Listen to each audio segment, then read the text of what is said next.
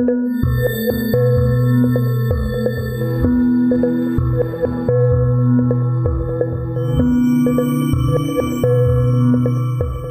back to the History of South Africa podcast with me, your host, Des Latham. This is episode 11, and it's all about Jan van Riebeeck's arrival in 1652 and the amaXhosa Khoikhoi relationship. South Africa's modern community is a melting pot of people, and part of that melting story started when the Dutch company, the VOC, decided to build a refreshment station in Table Bay. But it took quite some time to convince the Heeren 17 to agree to this plan. Van Riebeeck's landing was also extremely well documented. The logs he kept and those maintained by the VOC is a vast repository of the past. We need to talk a little about Van Riebeeck. I mentioned a few things last episode, but now we must understand the short, fiery, and energetic person more completely. He was lionized as the man who had the vision leading the arrival of Europeans who came to live in South Africa, but the tale is not as it seems. The real distinction for running a proper colony fell to later men such as Simon van der Stel and Hendrik van Rheede, whereas van Riebeeck never really wanted to remain in Africa at all. He started his career in the VOC in 1639 as a surgeon's mate, which was the lowest of grades on board ship. Van Riebeeck had quickly worked his way up to the rank of Onderkoopman, or junior merchant, at the age of 23. Two years later, he was in charge of the VOC's establishment at Tonkin in Vietnam – something we heard about fleetingly last episode. There he made his appearance in the company records of 1643 when he reported an extraordinarian hoge watervloeden, or extraordinary high tides. But not long after his comment about tides, he was accused of private trading, which was regarded as a serious offense by the VOC. Ironically, in a few years, he'd be monitoring his own men to stop private trading in southern Africa, but that was still to come. Van Riebeeck was sent home from Tonkin in disgrace to await formal sentence, which was to be dismissal from the company's service. Back in Amsterdam, he immersed himself in business, made voyages to Greenland and the West Indies, and constantly hankered after re employment by the VOC and a chance to make his fortune back in Batavia, the Dutch capital in Java. And so the opportunity came in 1650 when the directors considered a memorandum from junior merchant Leendert Janssen we heard about that last episode. Remember, the Remonstrants had been shipwrecked in the Cape after the Haarlem, and afterwards Janssen strongly advocated an establishment there. The bay was extensive and sheltered except for winter winds and storms, but Janssen believed ships could be protected if they were anchored properly. There was a freshwater spring near the beach. The climate was admirable. Just to reinforce his memo to the Heeren 17, Janssen listed the types of food that could be grown pumpkins, watermelon, cabbages, carrots, radishes, turnips, onions, leeks, oranges, lemons, apple, pear, plum, cherry, currant, and gooseberry. Pretty much all of the above are grown around the Cape to this day. He also suggested that Chinese convicts could be dispatched from the East as slaves, who would then work the land. They are an industrious people, declared Janssen. Most of them understand gardening, and there are always enough of them in irons. No worries about racial profiling back in 1650, of course. He also believed the Khoikhoi were ripe for conversion to Christianity, and if the company managed to convert these indigenous people, then perhaps, said Janssen, the VOC trade to India would be further blessed. Now, the company men were Reformed Christians, not Catholics. They were Protestants who avoided the kind of proselytizing zeal practiced by the Spanish and Portuguese when it came to business. Janssen declared it was possible to build a small fort and to set up a garden which a community of around 80 soldiers and sailors could till and harvest. The cost? Around 14,000 guilders per year. But look at the savings, he gushed. Ships would be emptier, more spices for the return journey. Fewer sick men would mean higher productivity, and as we heard previously, if the Dutch didn't do it, the English, or worse, the Portuguese or Spanish, would eventually get around to the idea. Van Riebeeck now played his hand, determined as he was to gamble in order to make his way back to the Far East and its immeasurable treasures.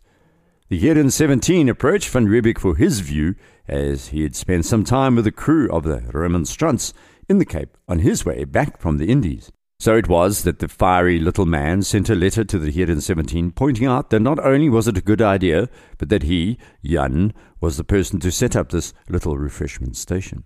It was true. Van Riebeeck had the qualifications to supervise such an enterprise, his experience in Vietnam, in China, and in Japan.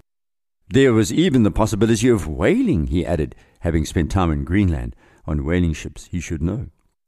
When passing the Cape on his way back from India, his fleet had stopped for more than a week at Table Bay, and Van Riebeeck took the opportunity to wander around the Cape. The land he could see from the Cape Hills was at least ten miles wide, he said. Then he made a claim that was to haunt him later. It was so fertile, said Van Riebeeck, that neither Formosa, modern Taiwan, or the New Netherlands, by which he meant the area around New York and New Jersey, can compare to the wondrous African Cape. Van Riebeeck's view was absurdly optimistic, and he would be embarrassed by his rose colored spectacle view of this land later. For a start, the Cape Flats were nearly 20 miles wide between the mountains of the Cape Peninsula and the precipitous crags of the Hottentots Holland Mountains. He had only seen both from a distance, and it wasn't fertile. In reality, it was a sandy waste. What's more, he supported Janssen's idea of thousands of Chinese being shipped to the Cape from the east and that was just pie in the sky. You can imagine the VOC officials frowning at the idea of hundreds more mouths to feed and administrate. That was out of the question. As we'll see, however, the idea of drafting slaves from the Far East would refloat later, which was going to have a major impact on the Dutch colony and on the Southern Africa. So van Riebeeck was awarded with the assignment to set up a refreshment station, but it was hardly a plum job. There was no increase in his rank. He remained a merchant at the not too generous stipend of 75 guilders a month. That would rise to 100, and yet it was a step back into the company to clear his name, and for that van Riebeeck was determined to take whatever pain came his way. The VOC at the same time was determined that the station would not turn into a colony. You must understand that the Dutch experience of colonies up to this point had been terrible. That is not to confuse the VOC ports in Java and the Indies as colonies. They were company landing zones where very few Dutch citizens lived. It is true that the Dutch West Indies Company had made a serious effort to plant Dutch farmers in Hudson Valley, of what is now America, but after 40 years, only a thousand had settled there, mostly fur traders. One of these, a man by the name of Kilian van Rensselaer, was extraordinarily rich and one of the greatest absentee landlords anywhere in the world at that time. Van Rensselaer owned three quarters of a million acres in the Hudson Valley, but he complained that the colonists were rampant thieves and cared only for profits and pelts. It was literally the Wild West, even though based on the eastern coastal regions of America. Meanwhile, the nearby New England states had shaken off their original company backers and were now pretty much self governing communities. They had rejected Amsterdam's attempts at controlling them and were less a colony than a collection of independent villages turning into Americans. The Dutch East India Company took note of these failures and wanted profits, not some colonial nightmare where obstreperous settlers wreaked havoc. It was even worse in the Dutch owned companies in Brazil. Many investors held shares in both West and East India operations, which traded in that South American country. But in the very year that Van Riebeeck was to travel to Southern Africa, 1652, their Brazilian operations collapsed, costing investors hundreds of thousands of guilders. So the Cape must remain an inn on the road to the Indies, agreed company officials, having burned their fingers once too often. Profits were most important. There was business to be done.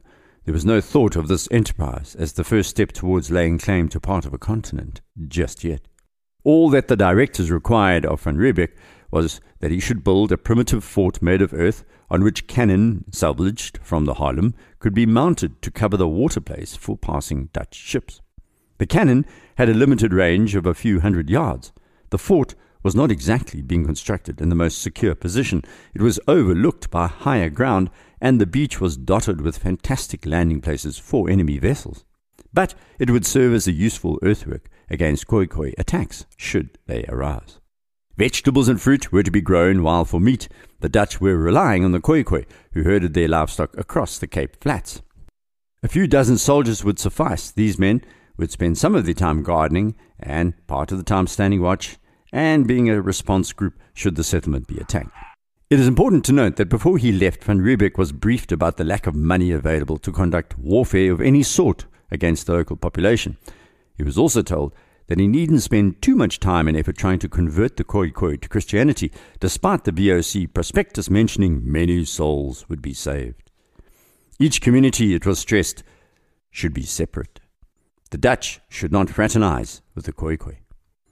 Van Riebeeck was also told when the work of building the fort and stabilizing the garden was complete, over a few years, he would be replaced.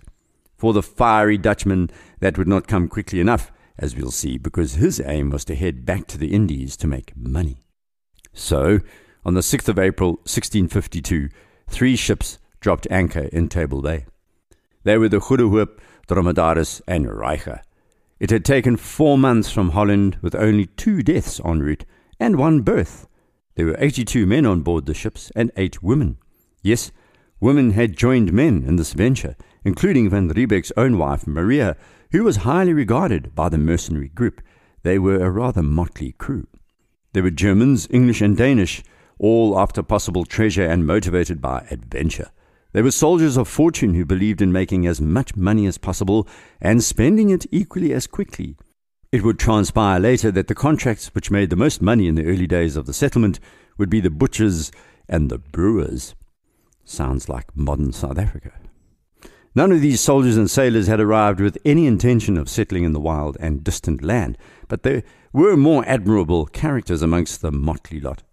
The krankbesoeker, or visitor of the sick, was Willem Weiland, and he was highly regarded by all. There was Hendrik Boom, the master gardener, the man with green fingers, and Peter van Meerhof, who was assistant surgeon. Both Boom and Weiland had brought their entire families out with them, as had Jan van Riebeeck. They may not have wanted to emigrate, but the fact that there were some women amongst the men improved the level of civilization somewhat, or else things could very well have degenerated into a Lord of the Flies kind of situation. Van Riebeeck's wife was Maria de la Quellerie, who was referred to as the most perfect woman ever seen. Considering that most of the men were not going to see many women, whether Khoikhoi or European, for quite some time, perhaps they were being a tad generous. And yet she was well liked by the garrison, as many works of history have attested. Within a week of arriving, construction of the Fort de Goedehoop began on a site near the Liesbeek River. This was going to take a year to build, and the workers stroke mercenaries would be sorely tested, particularly by the Cape's winter. It was an earthwork where the walls were constructed of soil taken out of the surrounding moat. Built in the form of a square, it followed the art of fortification that the Dutch had developed during the course of the Eighty Years' War against Spain. It was provided with diamond shaped bastions at each corner, which could be used to enfilade the walls in between, shooting down anyone trying to rush the earthen structure. A freestanding fortification was built at the rear of the fort, which enclosed the cattle kraal and stables, while a double story stone building provided accommodation within the walls. Van Riebeeck set about his task with great energy. His ships had arrived in mid autumn, not the best time to land in the Cape for two reasons. One was the rainy weather in winter and extremely high winds which whipped across the land. The other was the fact that his livestock suppliers, the Khoikhoi, didn't hang around on the Cape Flats in winter. That was something the Dutch had not realized as the three ships sailed for the Cape.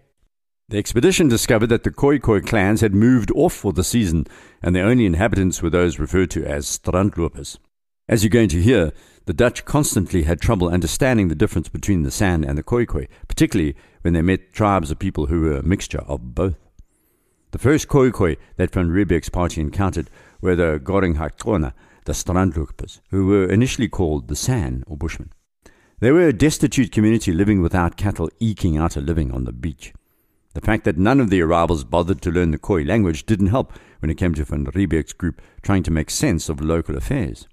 It's by speaking someone's language that you really appreciate their culture, after all. Also living on the Cape Peninsula and the surrounding countryside were the Goringhatwa and the Gorachouqua. All told, about 600 people lived on the peninsula in the mid 1600s, and the Dutch referred to both of these groups as the Kaapmans or the peninsulas interchangeably. These people generally lived at peace with each other, but sometimes warred with the more powerful Cochoqua, who lived north of the flats. The Cochoqua inhabited the Swartland, which is a fertile undulating plain about 30 miles north of Table Bay, which Van Riebeeck dubbed Het Swartland, the Black Land. That's because the endemic renosterbos takes on a dark appearance after rainfall. Without fresh meat, rations were reduced to fish, seals, seagulls, penguins, and even cormorants, which apparently are extremely bitter. The small group grumbled and complained. One of the Dutch volunteers, by the name of Voegelaar, was reported to have lost his temper after being served penguin instead of a hearty Christian dish of beef or pork one night, and he desired the devil take the purser, or a similar curse. For his trouble, Voegelaar received a hundred blows with a musket butt. Surely that hurt. By September 1652, less than five months later, four Dutchmen deserted. They took four biscuits and fish, four swords, two pistols, and the dog. However, these Europeans were not ready for what the Cape was going to throw at them. This included an attack by more than one rhinoceros and a porcupine, and less than a week later, they were back at the fort begging for mercy, including the dog. The four were duly sentenced to 150 lashes and then made slaves for two years. While all of this was going on, far away to the southeast, the Amaxhosa were initially unaware that the Dutch had decided to plant their fort on African soil. In the mid 1600s, the Amaxhosa were still living in the vicinity of the Mbashe River in the modern Transkei, and we're going through a process of major segmentation as several chiefdoms hived off from the paramountcy. Some of their history was noted in 1554 after the Portuguese ship the São Bento ran aground at the mouth of the Mbashe River. The ordeal of 322 of its survivors who walked from there to Maputo has been recorded. Within another 50 years, these would be known as the Amantinde, the Amangwali, the Amambalu, the Imidange, and the Makonukwebe, and all would live between the Kei and the Keiskamma rivers. Through this period, the Maxhosa groupings were all allying with one Khoi Khoi chiefdom or another against rivals. This led to the Maxhosa acquiring a loose political ascendancy over most of those living along the southern coast as far west as the Breede River. While the Maxhosa themselves did not live this far southwest, it's close to modern Swellendam, the Khoi Khoi chieftains were constantly pressurized to support one or other of the Xhosa clans. In return for lending military assistance when Khoi fought Khoi, the Amaxhosa expected their allies to help them fight other Khoi Khoi chieftains who defied them or refused to pay tribute. Some of their western Khoi Khoi neighbors bore the brunt of more concerted Amaxhosa aggression, as you'll hear in later podcasts. Particularly in the early 1700s, when the powerful Inqua chieftain of Hintsati, who lived at the foot of the Sneeuwberg Mountains in Camdeboo, were shattered then assimilated as three different Amaxhosa clans. The Sneeuwberg, or Snowy Mountain Range, includes a large portion of South Africa's Great Escarpment, including the modern towns of Cradock, Graaff-Reinet, New Bethesda, and Middelburg, the Great Karoo of the Eastern Cape Province. A place of intense beauty and a graveyard for the foolhardy. Well, we must end this episode. In episode 12, we'll hear more about Van Riebeeck's struggle to set up a sustainable refreshment station and about the developments to the east as the Amaxhosa and other African people became aware of the Dutch at the Cape. Please rate the podcast on iTunes if you have the inclination. You can also email me through the website desmondlatham.blog or if it's urgent, contact me through my Twitter account at deslatham. Until next, goodbye.